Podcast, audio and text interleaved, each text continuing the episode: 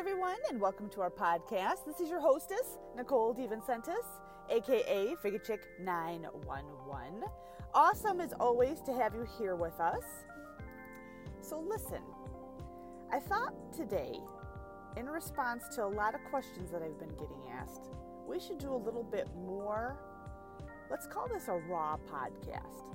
There's been a lot of questions about my personal transition. I always tell you guys all these examples on the podcast up to this point that I'm a registered nurse, I've been one for years and years and years, and I tell you that I no longer do that. I retired and I moved to open up my own business. And I also share, you know, nursing was never meant to be a long term strategy. And I knew that I was going to be leaving, et cetera, et cetera. And some of the questions which have come forth, the comments which have come forth on multiple social media channels. And I love this. This is so fun because I can field everything at one time here, one place. So thank you for, for having the guts to ask. But the questions are coming from people who are moving through a hefty transition period themselves. And the questions are centering around was it hard? Your like psychological transition, was that hard or were you rock solid throughout the transition? Okay, so for those of you who are new to this podcast, welcome. Again, I am Nicole DeVincentis. You heard a little bit of my story. I actually have been a registered nurse who specialized in uh, critical emergency trauma medical care. Uh, I flew on a helicopter for a, a time, and you know, all in all, I left that profession a number of years back for two reasons. Number one, I knew when I was going to be a nurse, when I was first joining nursing school, which I ever I never even wanted to be a nurse to ever begin with. So, you know, we'll talk about that story. I think we already did on a previous podcast. I knew I wasn't going to be in that profession forever, but the question always was, what am I going to do afterwards? that was that for me was half of the the problem with the transition Okay, so let's just let's hit this nail straight on the head. I'm going to tell you that the process of transition as it applies to an identity, I guess, like I am a clinical registered nurse, to not working in that capacity, or I am an educator for health related topics, you know, working through a particular hospital. Like when you don't do that anymore all right, so there's kind of like this identity thing that goes like, I don't know if identity is the right word, but that's just like you, you say it every day, right? I'm a nurse or I'm an educator, blah, blah, blah, blah, blah, to I'm a business owner. I am a coach. I am a consultant. I am a speaker. It, it's a change in your verbiage. So part of it is like what you say is a habit, but part of it is how you think and how you operate in that role, I guess you could say. But to put it very simply, that whole process of transition, man, it was not simple. And even though I knew going in to nursing that I wasn't going to be there forever, I'm telling you, I say this all the time. The barrier, the problem, the major one was I didn't know. Okay, I had a, a, goal to be the flight nurse. Like once I got into nursing and learned that this whole flight thing was a, was a thing, I didn't even know about it actually when I went to nursing school. I don't I don't think I knew about it, or if I did, I didn't ever really seriously consider it. And um, that was the maximum goal that I had for myself. And once I achieved it, there was really no other place in that industry that I wanted to go. I mean, the cool thing is that when you are in any dimension, anything that has to do with the human body, like your capacity for learning, you're your only lid. I mean, it's not just like you can learn all the facts and that's the end of it. Like the body, because it's fluid and it's adaptive, it's constantly changing based on so many different things or if there's different things wrong with it or blood type and like there's all kinds of like you will just be on a like a, an eternal learning curve and i loved that was one of the major attractor factors for why i stayed in that profession as long as i did was because you can always learn. But once I started, I'm trying to think about how to piece this together because it wasn't, I, all I can say is that I knew I wasn't going to stay there forever. I didn't know probably what my next goal was going to be. There was no other calling, there was no other vocation that I wanted to move into once I started paying attention to finances in terms of income. Um, when I started working a lot of overtime and I started working for, we call them agencies, but they're temp agencies, and you would be making more money per hour. And I got my taxes done and I got crucified on taxes because I made so much money, it just bumped me up into a higher tax bracket. Like, once I started looking at it that way, because I never went into nursing with financial anything or income ideas as the leading force. I 100% believe for myself, and probably I could speak for any nurse who honestly comes in the same way. When nursing, when you're called to be a nurse, like nursing is a calling. There's a bunch of people who go in with that financial Uh, aspect leading in terms of its job security and you're going to make good money you have stable benefits you're going to have a job for the rest of your life because people are getting you know older and fatter and sicker and there's they're always doing stupid things. So you're always going to have a job but if you are not in there because you've been called, you're going to get weeded out real quick. You're going to get weeded out in nursing school. And if you end up in a nursing school, which is an enabling um, and wants to like push you through, you're gonna push you through the schooling, you're gonna get your ass kicked the first year out because you're not going to be able to handle the load. Your hands and your your face is going to be up in somebody's freaking hoo ha, like pulling maggots and bloody tampons out of there. I mean, it's like it's just. I say that. Sorry if that grosses you out, but I'm I'm making the point that if you weren't called to be in that profession, like there's a whole bunch of stuff that you don't learn in nursing school that you get out in the real world, and you're like, wow. like, probably no wonder why they don't tell you this in nursing school because nobody would continue to go through it because you can't make some of that stuff up. And those things that example that i gave you like that's real stuff. Like you will get weeded out honestly if your heart and your soul is not in that profession. Like it is a profession that 100% leads with love. And i'm honored to have been a part of it. I'm honored to know the people who I know and my friends who have come out through that that network. But once I started thinking about how does this profession not dominate my life, but how does this profession fit into my life? Do you see the, the difference there? When your profession or your career leads, you're trying to fit your life into the career. And I started changing my view on things once I started learning about how other nurses were earning more income. Like that was the tipping point.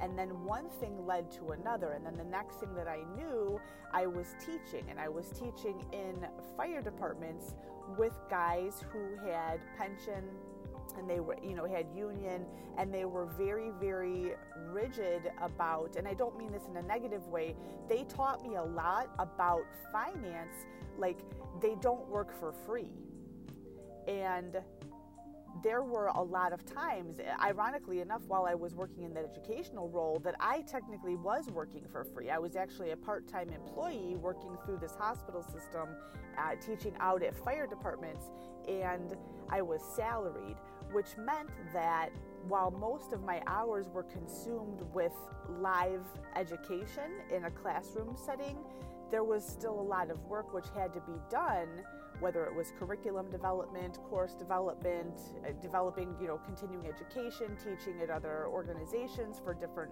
classes and, and groups of people. A lot of that actually happened on my own time. So once i was hearing about how you know, the guys were not going to work for free. No, we don't. I mean, there's a lot of stuff that they do. They're not, they're very generous people. Fire service and EMS people, very generous with their time for things that they believe in. But when the rubber meets the road, like they have firm stance on, if you want to take the money off the table, like the issue of money off the table, people have to be compensated for that time and that was what I learned from them and that was not this that was not where my life was headed. And so as I was looking at this and then putting that into the context of holy shit like I am getting older here and there appears to be no man in sight for me to marry. Like the, the quality of man seems to be deteriorating here here I am in a couple of abusive relationships now. Like, literally, there is no man who I, I just, how is this even financially going to work then if I, because I want to have kids, if I then adopt a baby? Like, how is this going to work? It became a financial thing. And then I was like, well, I just will, you know, if I adopt the baby, there's a lot of single moms out there uh, then I then there's the issue of, of daycare, childcare, and I I want to be clear.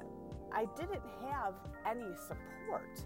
Like I lived, I had moved kind of far away, so it wasn't like my family was very very close to me. And even though my family is all about helping one another out, like the logistics of what it would take for me to be, it, it wasn't going to work like there I, i'm good at, at logistics and strategic planning and, and time organization and allocation and management it wasn't going to work. So then it was well i'm going to have to pay for childcare. But in order to be able to pay for childcare i'm going to have to work more. So in order to do that i'm going to need more childcare. And it became like this ridiculous like you're chasing your tail. Like what the hell? This model isn't going to work that was part of what started kicking me out at the end before I like, you know, cut the cord and went out on my own. Now, leading up to that, I had tons of friends who had gone in different avenues and went on to advanced practice. And this was before nurse practitioners were really a thing. So this was this was actually before 9/11. This is somewhere around like the year 2000 I believe, right in and around that time. Yeah, I think it was around the year 2000. I can't remember. Definitely before 9 11, though. And I had friends who had gone on to become nurse anesthetists.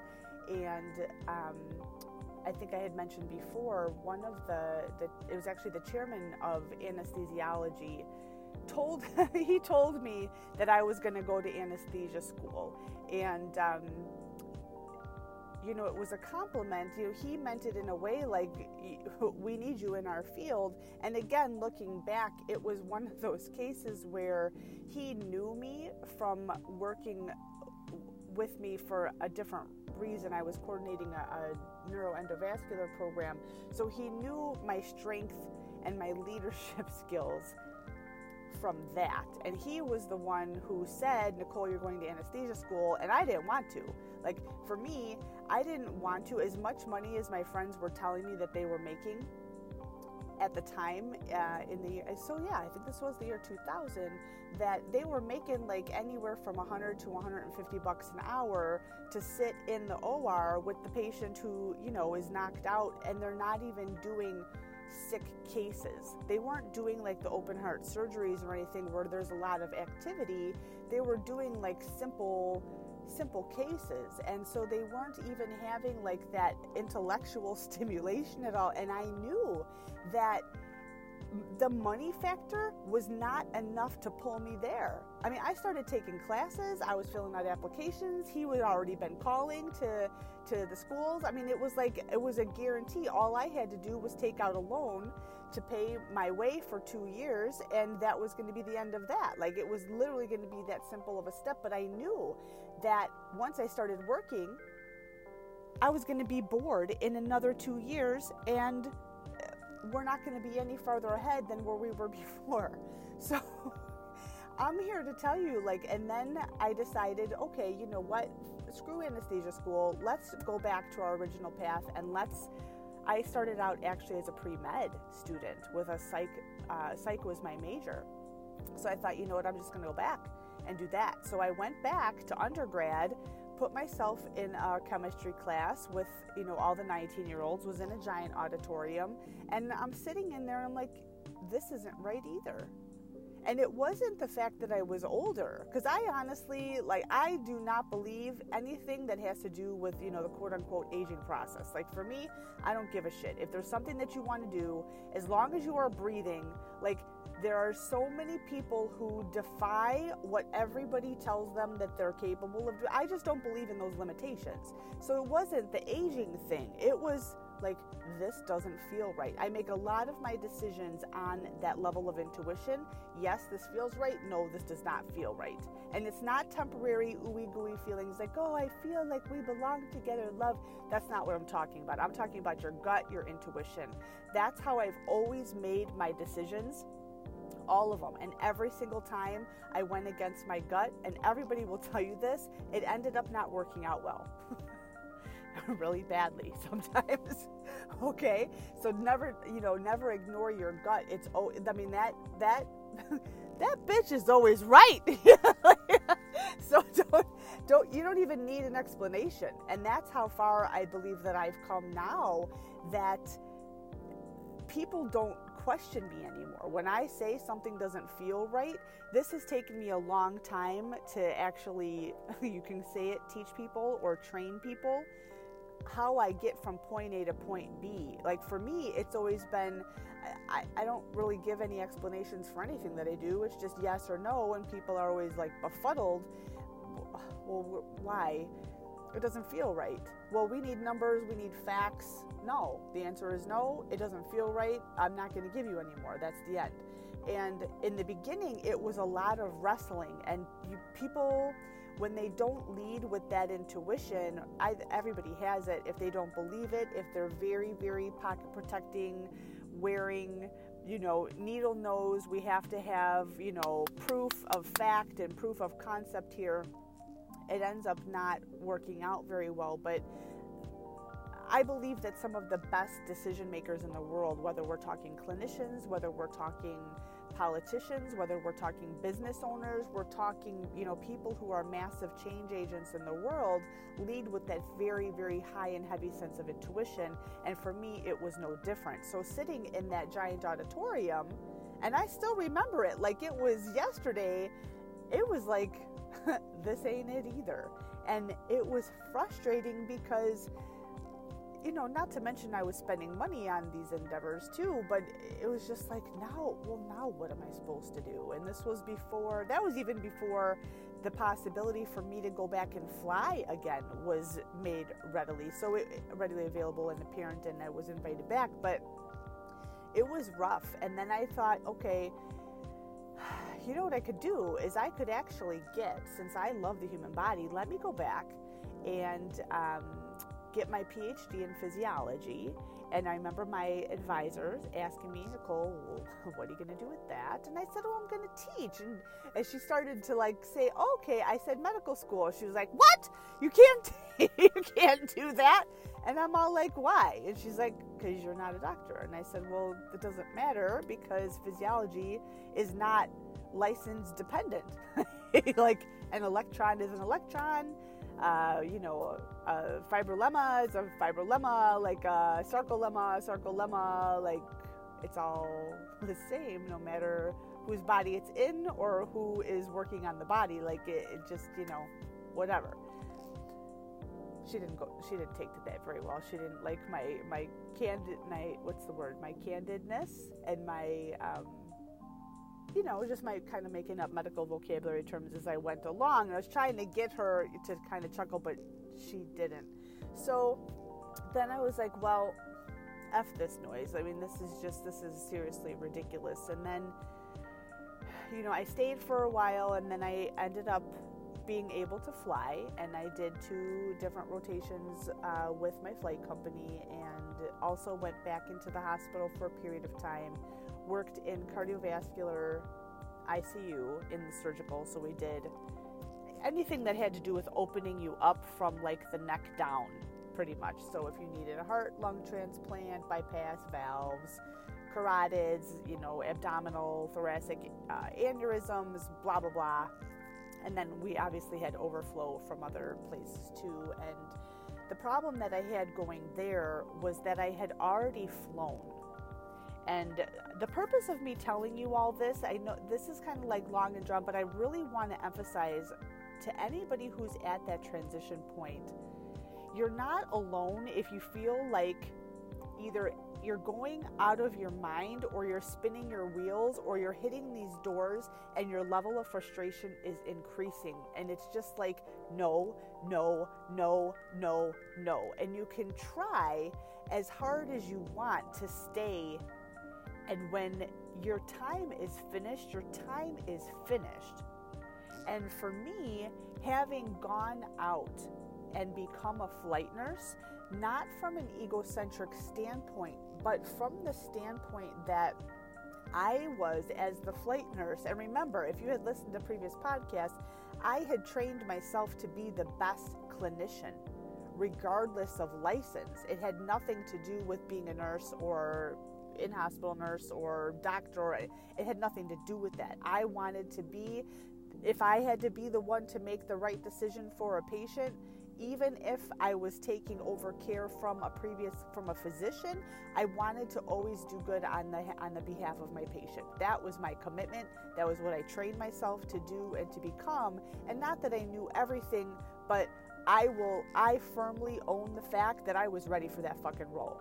Like that was it. It didn't matter what the fuck was the matter with somebody. If you needed somebody to move you, move you safely, take care of you, and make you better, I'm the one that you fucking call. Like that was the goal, and that was the outcome, and that what I put in the work to do that. Now, what happened was I went back into the hospital after that and started working in the ICU. And fortunately, that ICU, I I went there for two reasons. Um, number one, well, it had to. I went back in because the flight company was no longer hospital based. It went to a publicly traded company, and we did flight configuration, and it, it changed separate from 12 hour shifts to 24 hour shifts. So we had less people, and then we had to re interview for our jobs, and there was all kinds of mayhem. And so during that re interview for my job, I don't know if I mentioned this to you guys or not before, one of the I think she was the VP of the company, came out and the first question that she asked in my interview was what is what is your opinion of what's going on here? And that was like a loaded question and she probably who knows? I don't know what her intention behind it was or her motivation behind it was, but that really it hit a sore spot on me because the way that if you've ever had corporate takeover and you're a private group, it's brutal.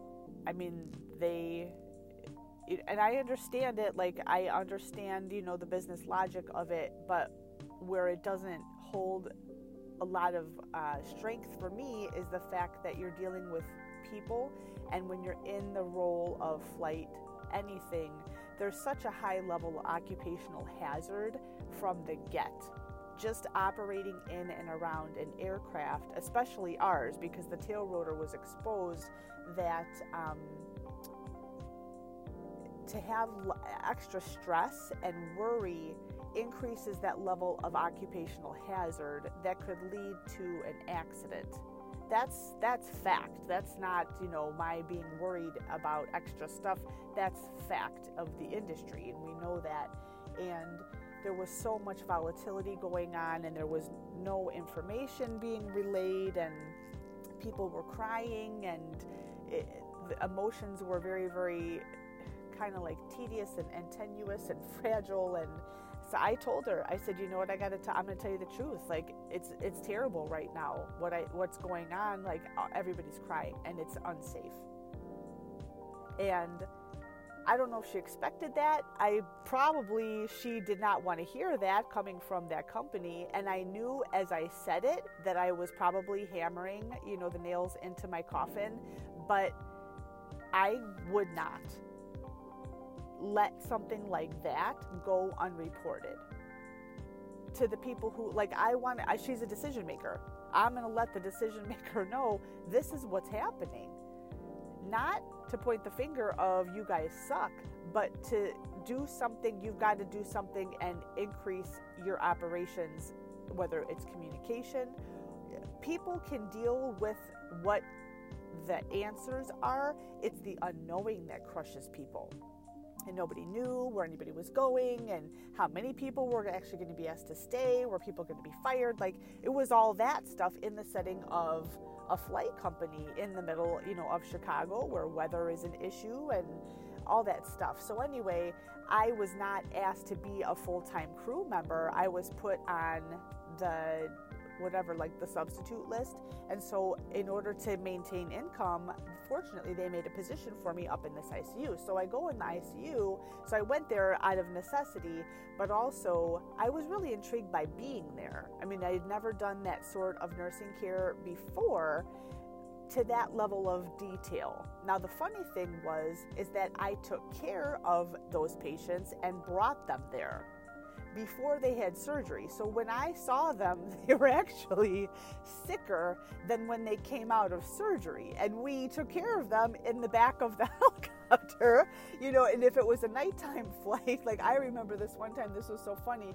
We took this lady all the way like I think we went to go get her in a town called Rockford and it was nighttime so we flew you know we go all across all these open fields there's no lights it is dark up there and you want to preserve your night vision so you don't even have lights on in the back. You have like french fry lights on. And this lady, I mean, she was so sick. I mean, she had like, her heart was just like barely working. And so we get her all the way back. We get off the elevator, and now the staff of the ICU the doctors like there was probably 10 people standing at the elevator when we got off to go into the ICU and the doctor like they're all standing there like they're in the way and we're pushing her forward you know on the cut to like get where we're going. And the doctor goes we can't believe that she's alive. And I remember like me and my partner it was John. I didn't even look at him because I could like you could just feel the heat coming off of John. And eh, you know we were thinking like well what the fuck do you think that, like what our goal is not to just deliver them not dead. Like what do you what the fuck do you think we do up there like what surprised she's alive like what the fuck so when I got into this ICU all of a sudden now there were nurses who were trying to posture up on me. And one in particular, I was still on orientation, was telling me that I wasn't allowed to touch the patient until she was with me next to me at the bedside. like, you gotta forgive me, like when they would come out of surgery, like I would have to wait until I could actually lay hands. But meanwhile, the nurses who were just like six months out of nursing school were allowed to touch these patients. And I was like, fuck that. So one day the charge nurse comes up to me. She pulls me aside because the lady who I was, I guess, being precepted by went to her instead of coming to me directly and saying, you know what, Nicole, I don't know you, this, that, and the other, even though she knew me as the flight nurse. so this is like caddy, right? And this charge nurse who was like three feet tall was telling me that I wasn't allowed to touch the patients. And all I remember by this point, I was just pissed. I was actually doing contest prep and I was probably low on my carbs and kind of hungry. And I just remember doing almost like a mini lat spread. I just like made myself super, super big. And, and I don't really remember the words that I used. But I was just like, who the fuck do you think you're talking to? I brought you these patients before they were fixed. And that was kind of like the end of the story. But needless to say, it wasn't the right fit for me because I had already had my wings spread. And there's no pun there because obviously there's no wings on a, on a helicopter. But when you're out there and now I'm, I'm being crunched in and I have to ask for certain things. I have to ask a physician if I can give this, this, and this if it wasn't written in the orders. And so there was like that crunching down on it, but also it was at a teaching hospital, you're dealing with doctors who are also learning. And there were things that weren't coming up on, let's say, lab values, but the patient was acting abnormally So, you know, one of the biggest indicators if something's wrong with somebody is they have a change in their mental status. So, that could be in the form of aggression, that could be in the form of sleepiness, that could be in the form of all different stuff. And this guy was just kind of acting weird, and his wife was there, and she's like, This is not how he normally is. And even though all of his lab values were right, he was kind of acting like like an irritable like dick. Well, there's only one explanation for that, and that's like this is what we call clinical shock. Even though his blood pressure is fine and his, you know, blood gases are fine, his mental status is off, and this is worthy of stopping the press right now and doing further uh, like we have to figure out what's wrong with this guy. Exploration. You got to see the patient. And I just remember having words with this physician as like, this is clinical shock. You need to go back and read your textbook. so what I'm telling you is that then it was like I was always having these discussions with the doctors. Now, again, not that I know everything, but I know I know patient care. There's things that I will I will stand firm on. This is one of them. And this doctor would not listen, would not listen, would not listen. No, he's, he's fine, blah, blah, blah. And then he would yell at the patient and tell him to be nice to the nurse or this, that, and the other. I'm like, dude, only to find out that when I came back 12 hours later, the dude was intubated on a ventilator because he had a deterioration in his mental status after I went home. And oh, well, there we go. You see what I'm saying? But that was the experience then that I had when I was leaving nursing and thought, you know what, well, let me just go back, let me just go back and do agency nursing now. Like this, I'm telling you, this was not a easy, an easy exit for me. I kept on thinking, you know what, maybe if I just do something different or learn learn how to get along with others better or something like that even though I knew I wasn't the problem that was the mind f about the whole thing is that it, it was almost like an abusive relationship in and of itself that i'm constantly contorting myself and trying to fit into what has essentially become an out of control like I don't even know what you would even call it. It's beyond toxic. And the more electronic things became, the worse people's clinical skills became, then the more nursing schools that went up, all of a sudden there's less thoroughly trained nurses. The nurses aren't staying in practice very long. They're all going to advanced practice. Like there was so much volatility happening in the nursing industry and in healthcare. When then you layer on when Obamacare finally went through, I mean, that just like rippled everywhere. But there were like early socialist trickles in, like at a very early time. And then there was obviously business influence, and there was the influence of the drug companies and the control of the insurance companies. And meanwhile, these nurses, all of us who had gone in there leading with our hearts because it was a calling, like, it didn't like all of a sudden you're being taken advantage of and the brilliance and the expertise with which you bring to the table was being smashed down to a bare minimum standard and expectation of patient outcome and there's all these check boxes that you have to fill out on your electronic documentation. And it it just swung so wildly the other way. And doctors also had to do it.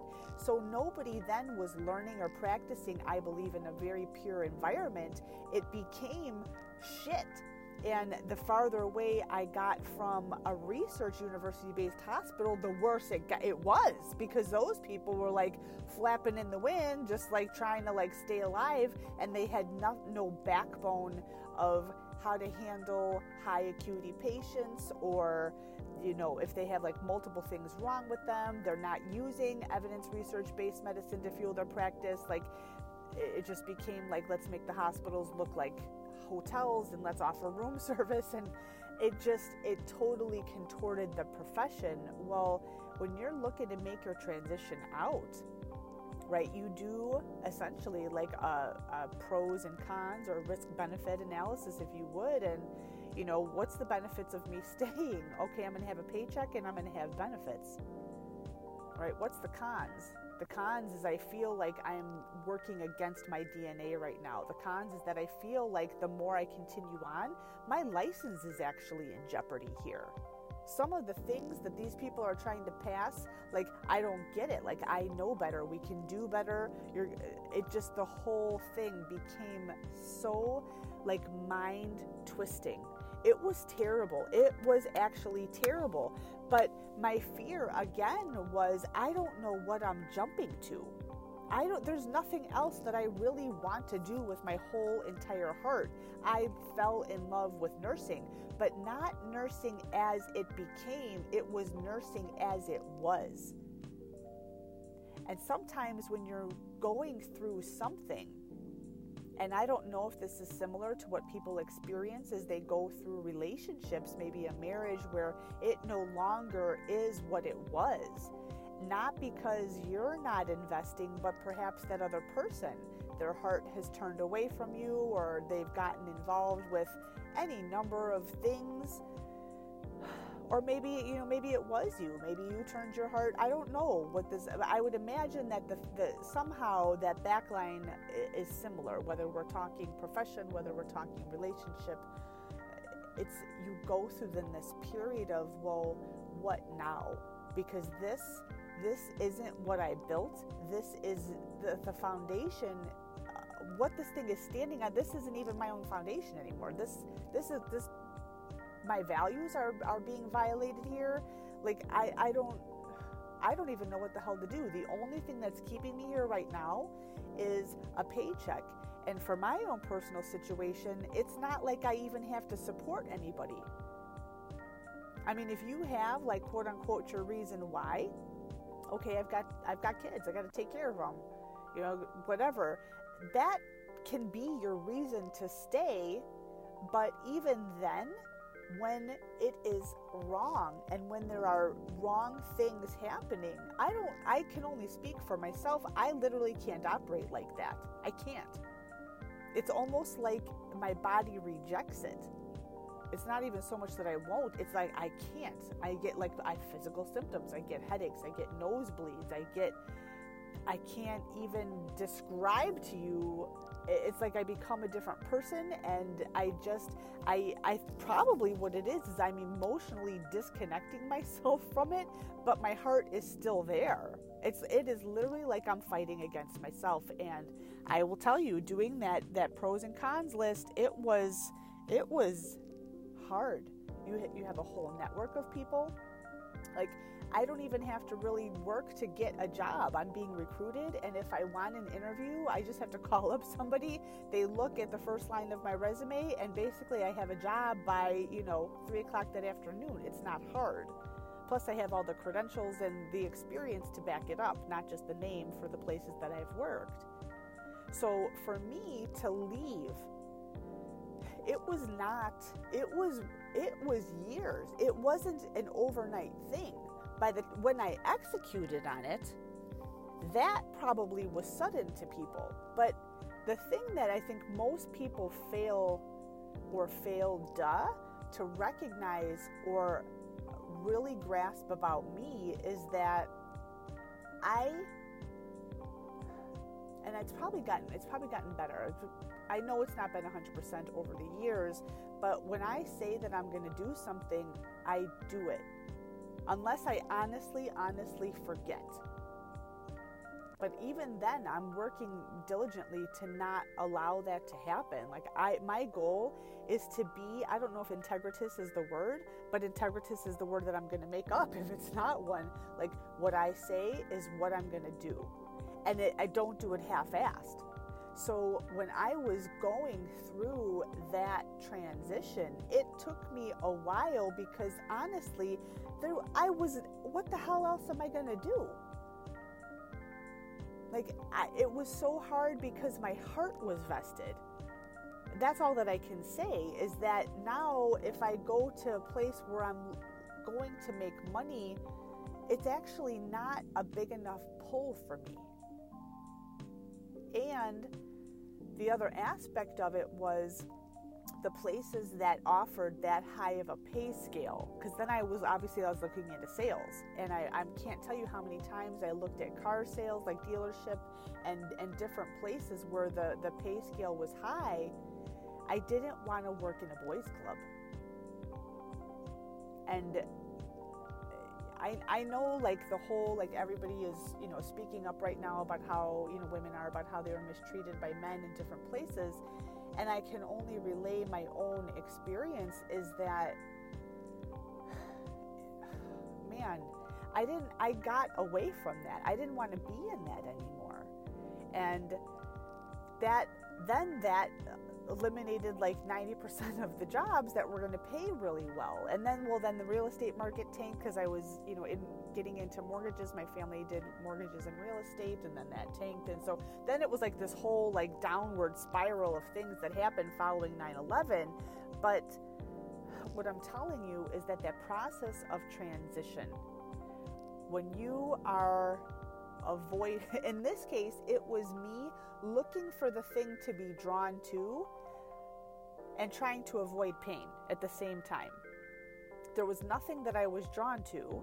I wanted to make a higher level of income. I knew that I wanted to be in a position where I wasn't going to have to work five jobs to have a baby, like with all the daycare and all these other things. And I wanted to be able to like be the one who sees my kid take their first steps if that makes sense. And if if please hear me out. If you're the mom or the parent who is has their kids in daycare i don't mean that as a form of disrespect. I'm saying that i'm in the position where i didn't have to i, I didn't get pregnant. I wasn't pregnant. Right? So for me it, it's like baby planning it's like baby planning. How am I going to do this? And I wanted to ensure, even from that stage, that we collectively, me and my child, or me and my children, were positioned for success from the get go. Because I didn't like there was so much that went into this. Holy shit. Like, I didn't like some of the people I was around. So that if I were to have daycare, I didn't trust their value system.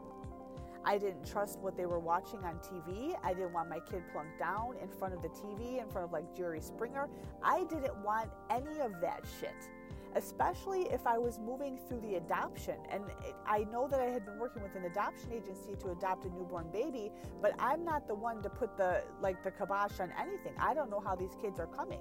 I don't know if they're coming via the foster system. Like I my job is to put in place at this point because I'm doing this as a planner, not just as willy nilly or we'll just kind of, you know, kind of just sort of come up with something along the way. I don't want those kids going into an environment which is going to be bad. All right? I have I have to be the one to create a new normal for those kids, especially if they come from the foster care system. And so that was the lens through I started making decisions even before I left nursing. But I couldn't even communicate that to my family. I don't think I don't think that I quite had the words, but the other thing was they never really thought that I was going to leave.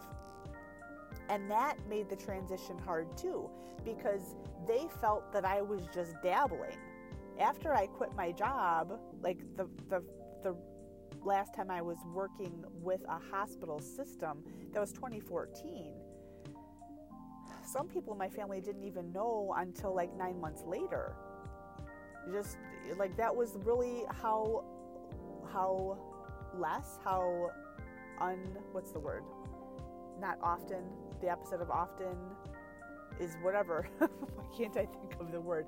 Like how little we actually communicated and that's a major life change. And you know some people they didn't learn until 18 months later. And by that point in time like shit had already severely tanked and gone south. And like the, then it was like escalating like how bad things were. And i'm not saying this to frighten you. I'm telling you this so that you can be assured that myself when i come onto a podcast when i come onto a coaching call the reason why I'm able to stand there with such certainty in the things that I'm saying is because those are the exact either coaching cues, the co- coaching concepts, the strategies, the tactics I used while I was going through this to maintain the forward motion. Even though you're looking into the other doors. Like I picture this like a big long hallway. You're looking into the doors side to side. Is this going to work? Yes, no, yes, no, yes, no, yes, no. And you're you're keeping on moving forward. And there's always people trying to speak their life over you and tell you what's possible and what you should do and what you shouldn't do. And they're offering unsolicited advice and they're calling you names. And you know then they they kind of disown you because you're not, you know, out in the limelight anymore and you're you're bringing disgrace because you're in financial turmoil and this and that and blah blah blah blah. And you get into these spirals. And somebody in my family said like you just you just listen to what everybody says meaning it from a negative point. And i said you know what i do? I said but it never changes my course. Whereby which they said you know what? You're right. It doesn't what does she say? You're too affected by people's opinions, or you listen to yeah, you're you listen to people's opinions too much, and you let it affect you. And this was a, another dimension of that transition. Is I did not have anybody in my inner circle. And not because people didn't love me or because they didn't want to be in there, by the time this whole can of worms was open, there was years of planning and trying different things out before I went out on my own. And Uh, for me, I am in action. I'm not a speaker. I'm not about, oh, this is my plan and this is what I'm going to do. By the time, you know, I catch up with people, I've already invested X number of months, X number of years in something, and they're still way, way, way back there. So it's hard for me and probably hard for them to catch up with where I am because I'm so fast in how I execute which is good on the one hand, but it makes having relationships on the other hand difficult because, again, I say this all the time nobody can keep up with me. Maybe Donald Trump. He's probably one of the only other people, and there's probably, you know what, I take that back. There's other entrepreneurs who move really, really quickly. Um, Grant Cardone is another one of them. I was so glad to come across him to, to see how vast his mind works. He's so he's a communicator. And so the other people on social media or other entrepreneurs, they probably are just as agile, but he is more of a communicator and I can pick up like I, I you know, vibe with his vibe in terms of, of amount of action and activity and where your mind is going and all these different things. But I'm here to tell you that the transition when you're going through it there's so many things that are attached to it. You know, you're taking the train, you're putting it on a brand new track, but you still have sticky points from before. And there's things that you just have to cut, and there's things that you have to learn how to massage and, you know, just buff them and puff them and make them better. And there's times when you go and you are walking by yourself, and there's times when an angel just appears out of nowhere to shed a word of encouragement or give you a hug or something. Like the, the people, they always come. Like you can be assured that when you're going through it, the, the, the teaching angels always show up. They always do. But it's never, and then looking back, it's only been, so that let's whatever, let's say I quit that job in 2014, this is 2018, it's only been four years. And the funny thing that happened now is that I saw one of my good friends who I've had for many, many years.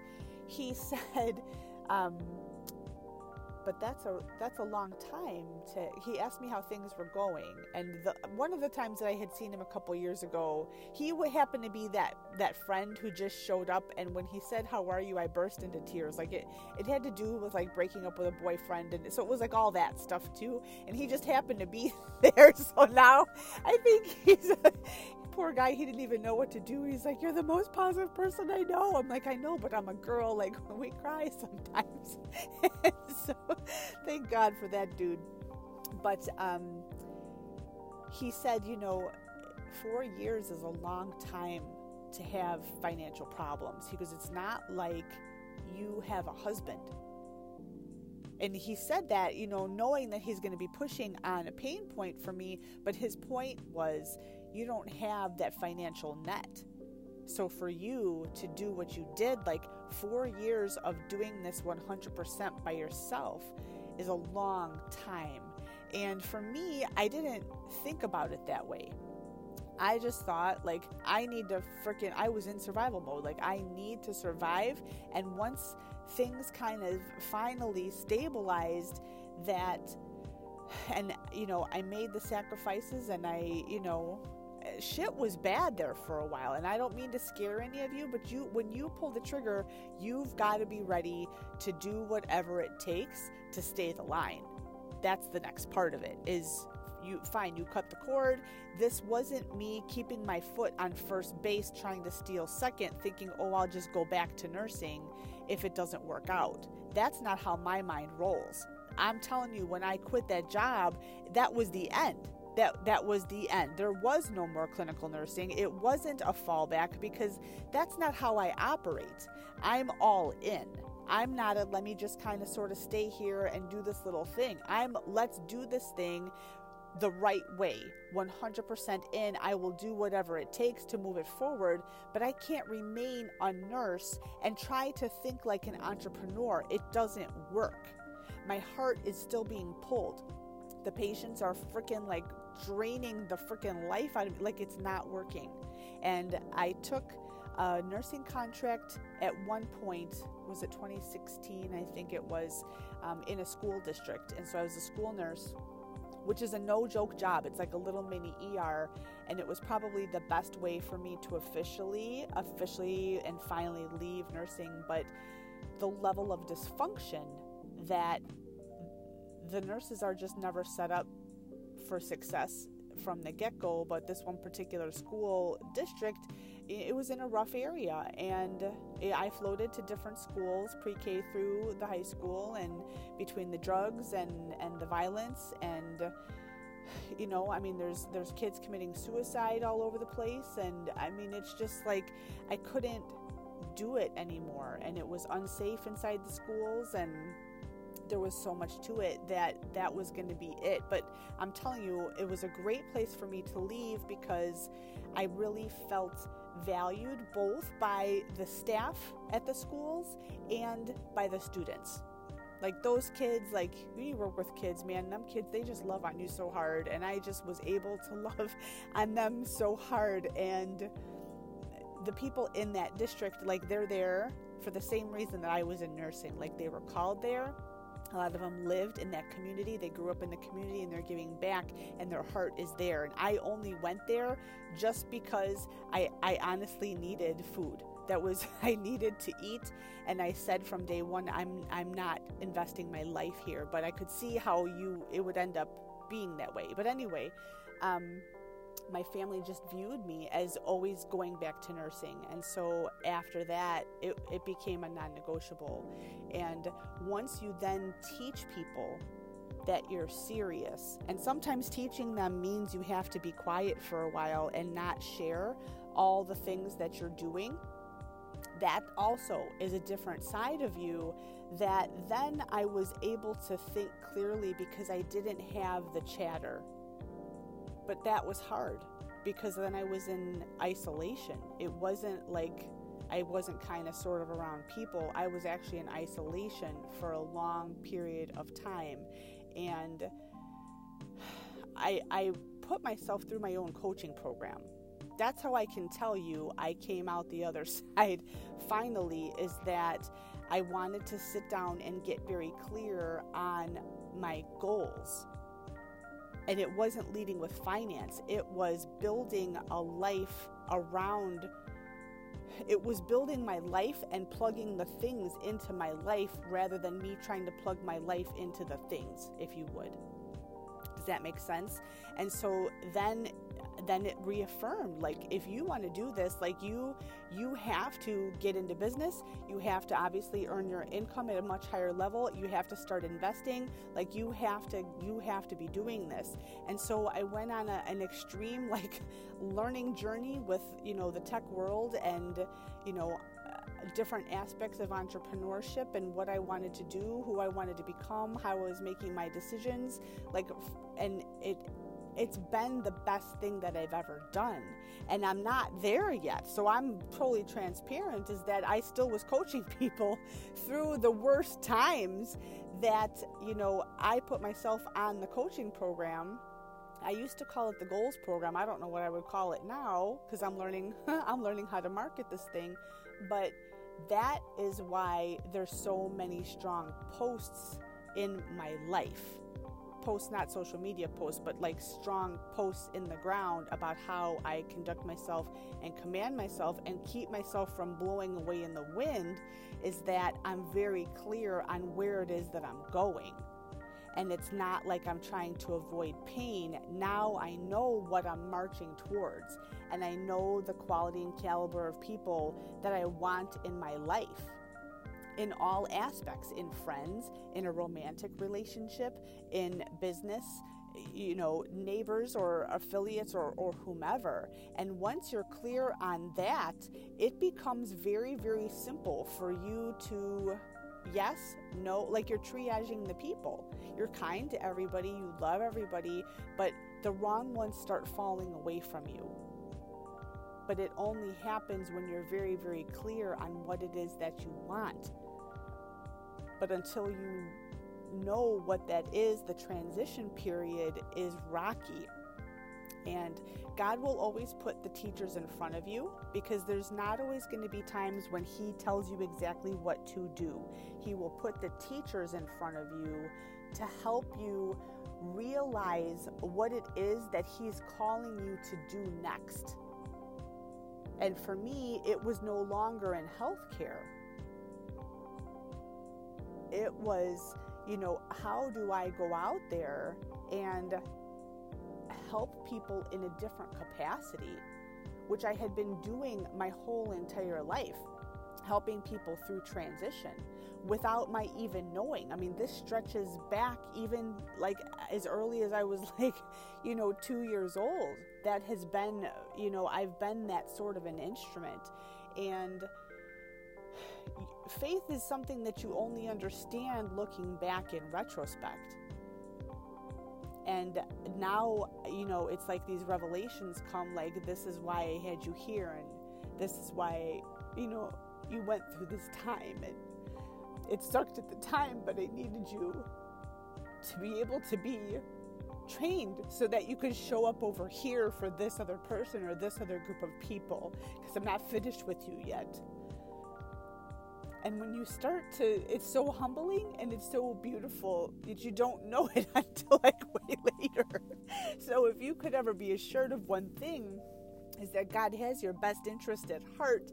And sometimes you don't understand the tests and the trials, and like your mind is just spinning, and you're you're just trying to push and, and go forward, and and you're getting your feelings hurt, and you're getting your heart trampled on, and you know you're mourning losses of relationships and you know careers, or you know your major like financial situations, like and it seems like things crumble but it's during those times that he's he's with you and he walks with you and he carries you.